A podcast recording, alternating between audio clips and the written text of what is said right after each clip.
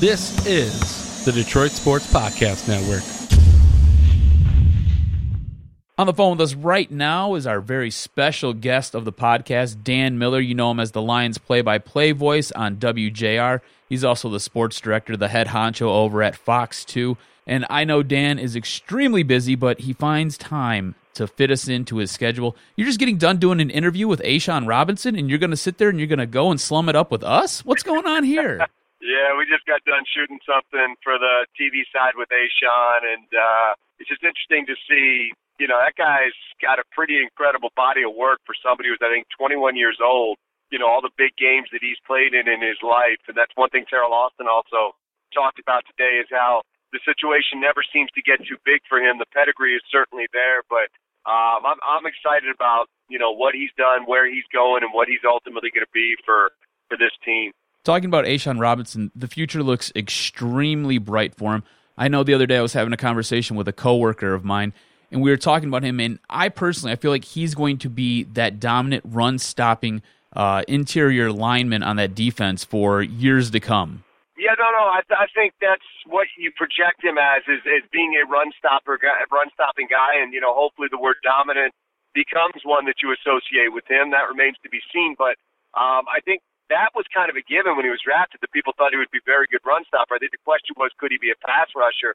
And that's still got to prove itself out. But you know, the way he plays with his head up and can be engaged with a blocker and disengage and make a play, um, he, he's got some very unique skills that I think are going to serve him well for a while and kind of be the next wave of of defensive tackles for for the Lions, and he's going to be a part of that. And I think we've learned here how important it is to have as many of those guys as you possibly can and, uh, you know, to be able to land a guy like him in the second round, we may look back on that as being a, a very, very good day for the Lions.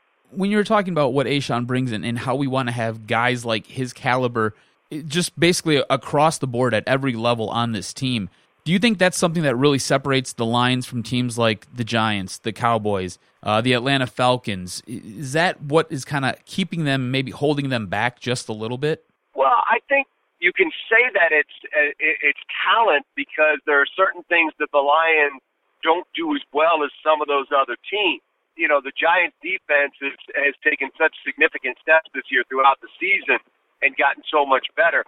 Their secondary is really deep and you know, their pass rush has really come on even without Jason Pierre Paul the past couple of weeks. They've done a nice job of really getting the, the different levels of their defense going. I think this year the Lions at times have lacked a pass rush, and I think that's been a significant problem at times. I think that, you know, if you project it this week, it could be a huge key. Those guys have to play at a very high level, but I, I think you can take some of the teams that you talked about, and they're not universally the same, but some of them run the ball better than the Lions do. Some of them are more consistent on offense and, and making big plays than the Lions are. I think, you know, the Lions certainly need to continue to add talent – to their roster, but I think they're in a good place to start. But as you mentioned, I think, you know, probably right now they're still chasing some of those teams when it comes to talent. Doesn't mean you can't win a game on a Sunday or make the playoffs as we're finding out quite possibly. But at the same time, this is this is a work in progress. Let's let's not forget this team's a year removed from firing their general manager, rearranging their whole front office staff, and they didn't do that because they were happy with where they were you know, the byproduct that you're seeing here is one year of Bob Quinn and some guys from the Mayhew era that have continued to develop. Now, Dan, following the tough loss to the Dallas Cowboys, we all know what's at stake this Sunday, Sunday night football, prime time. The whole nation will be watching and being around the squad this week. What is your vibe of the squad in your meetings with the players this week? Yeah, no, I think that, you know, when you left Dallas, at least the, the there was certainly I think a feeling of you know you let an opportunity slip away, but I think in this league very quickly guys turn the page, and it doesn't always happen, and sometimes you know one game does beat you twice, but I just think Jim Caldwell doesn't let that happen very often. I don't think they lost the Cowboy game because of the Giant game. They lost the Cowboy game because they made some mistakes, and the Cowboys are too good to do that again this head coach has a very unique ability to get a team's head in the right place, and I, and I think that he started doing that probably Sunday night right after the game, and it has continued this week. And you know, I, I can tell you personally that look, I, I've never made any bones about the fact that I'm invested. I care about this team. I want them to win. There's some Mondays where I've gone in there to do my work with with Coach Caldwell as I have to do every Monday, and I feel like crap. You know, I'm pissed off they lost and and down. You spend 10 minutes with him, you're not feeling that anymore because he's got a great attitude and he understands that you have to put it behind you and make the next step. Now, he's not trying to do that to me. He doesn't have to get my head in the right place. It's only the players, but just he's got an infectious personality that I think a lot of people probably don't get to see very often, but he really is a master at putting things in the right light. And I think he's going to do that with this team. And I think whatever happens on Sunday night against Green Bay won't be because they were down or because they lost to Dallas or because they weren't ready. It's going to be the team that executes and plays well is going to win. There won't be a hangover when that game starts on Sunday night. A lot of people are also looking to the matchup between the quarterbacks, Matthew Stafford and Aaron Rodgers. Also, are there any other matchups that you're going to be keening in on for this game on Sunday? Well, it's got to be the secondary of the Lions for me. I mean, it's it's that defense because I think, as I said earlier, take the the the back end view. That secondary got torched by Dallas, and they looked significantly outmanned, and they were. I mean, this team did not bring Johnson Bademosi into play a ton of snaps, and you know, certainly I don't think signed Asa Jackson with the thought that he was going to play a ton of snaps right now. But you were down Diggs and you were down um, Darius, and Dallas took advantage of that. They've got to play better. And hopefully Darius is going to be in there on Sunday. We'll see. Uh, they've got to play significantly better against Green Bay because you have even a better quarterback and a wide receiving corps that's just as good. That said, I think it has to start up front. This has to be the dominant performance of the year from that front four, in my mind, for this team to win. I think they have to, to to shut off the lanes for Rodgers. You can't let him run around back there. You can't let him sit around forever. However they have to do it, bring in an extra man, just using the front four, whatever it is, they have to make him miserable. They have to find some way to disrupt Aaron Rodgers, and they haven't been consistent doing that this year. It's been kind of a strange defense where you look at the numbers and they don't add up to the final score at the end because they don't give up many points. But I think it's got to be everything they've got in this game against that guy. I want to go back to Darius Slay a little bit. And we've seen the struggle that Bademosi's had in the secondary, and we've seen the struggle that generally just the secondary without Darius Slay playing has performed on the field. It's not been very good. What are the chances? What if you had to give it a percentage? What do you think that percentage is that Darius Slay suits up and plays and is effective on Sunday yeah. night? Guys, I, I don't know. We just don't get enough information to be able to give you something like that. I mean, it's you know, fact is he's got the hamstring. He's now practiced for two days. It's going to come down to how that thing reacts. They, I'm sure they took a good look at it today, coming off of practice yesterday, and same thing tomorrow, coming off of practice today and they'll they'll have to see you know what kind of shape he's in. Is he full speed? Is he going to be at risk of hurting himself further?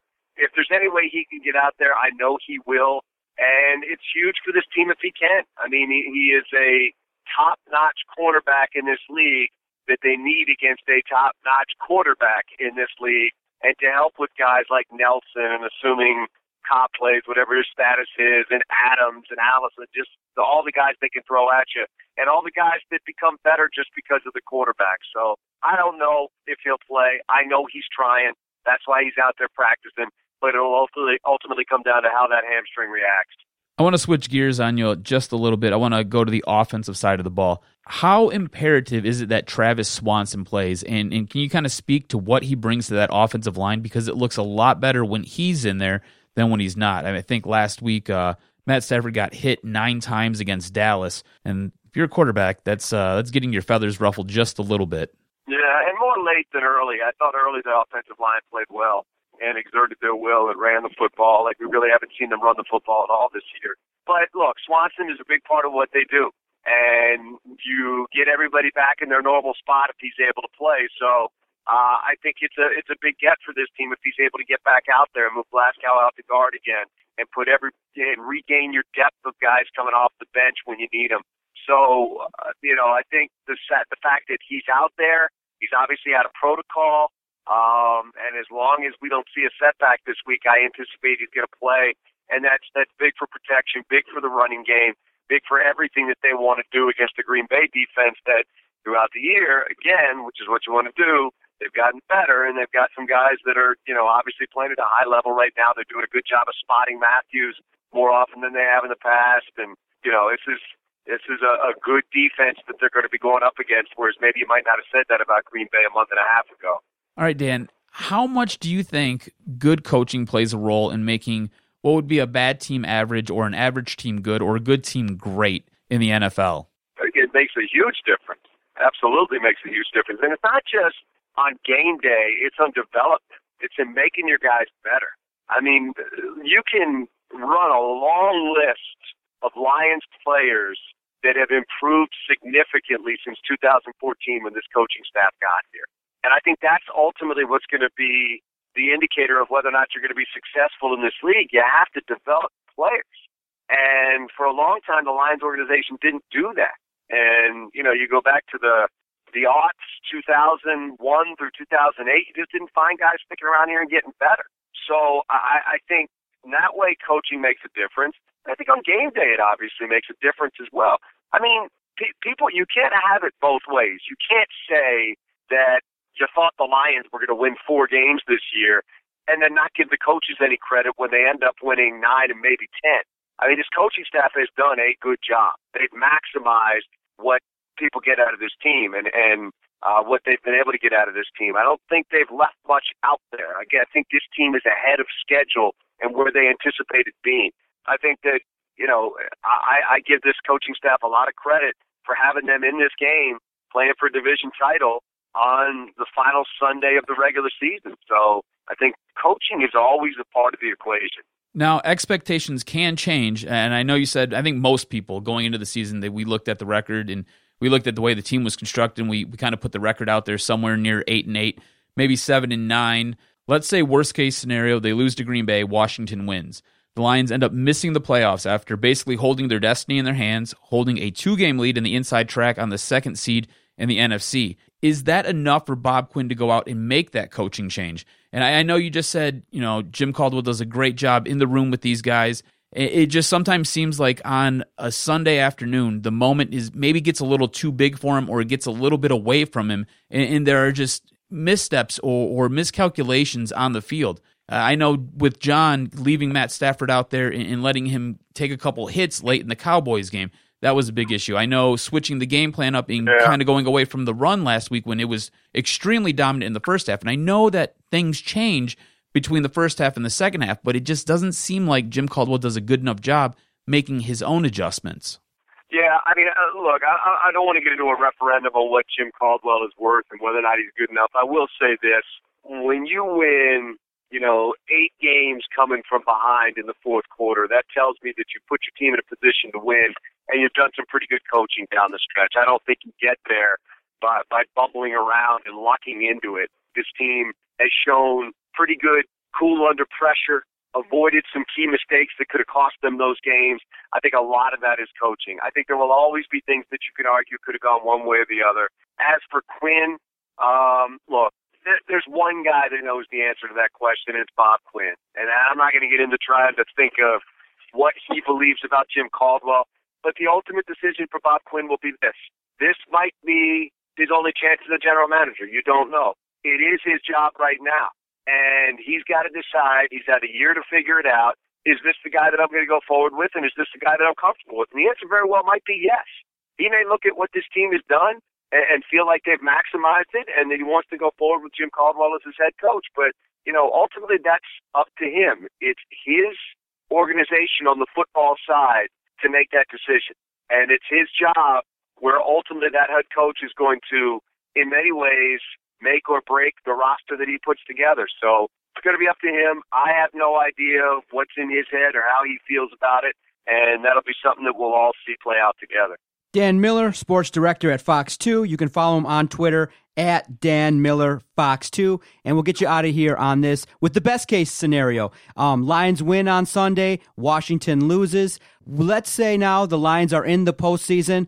In your experience watching NFL football, watching playoff caliber NFL football, what will it take for the Lions to not only get into the postseason, but have a successful run? Stick to the game plan that has allowed them to get to nine and six. Look, they're not an overpowering team by any stretch. They a lot of times play just well enough to win. Their recipe for success has been don't turn the ball over and find a way to score enough to win. They're not an overpowering offensive team. They're not a great offensive team, but they've held up until last week eight straight opponents below 20. They've been in the top five or so among teams turning the ball over. They have been in the top five, top three most of the year in terms of turning the ball over. Obviously, they've turned it over more recently, which has hurt them. But their recipe is simple for success. Don't turn it over. Play it close to the best. Play good defense. Keep the score down. Find a way to win. That's what they've done to win nine games. They're not going to go out there and blow people away 42 to 7. That's just not how they're built right now. What you've seen is what it takes and what you're going to get. You've seen how they win. That's the way it's to, that, that they're ultimately to have to do it. This week might be a little bit different because you're going up against a guy like Rodgers. You might have to score more than normal to win. You might have to get 27 to find a way to win this game. But I think ultimately their recipe for success is low scoring, low turnovers, don't make the big mistakes, find a way to win in the end. Part of the fun Adam and I have doing this podcast is talking football and talking with those in the know like yourself. Happy New Year, and it'll be a great New Year if you tune in to WJR Sunday night, 8.30, Lions, Green Bay. Dan Miller, thanks for your time. We look forward to further chats, hopefully in the postseason, maybe ahead of an NFC title game. Anytime, guys. I appreciate it. Thanks. Thanks, Dan.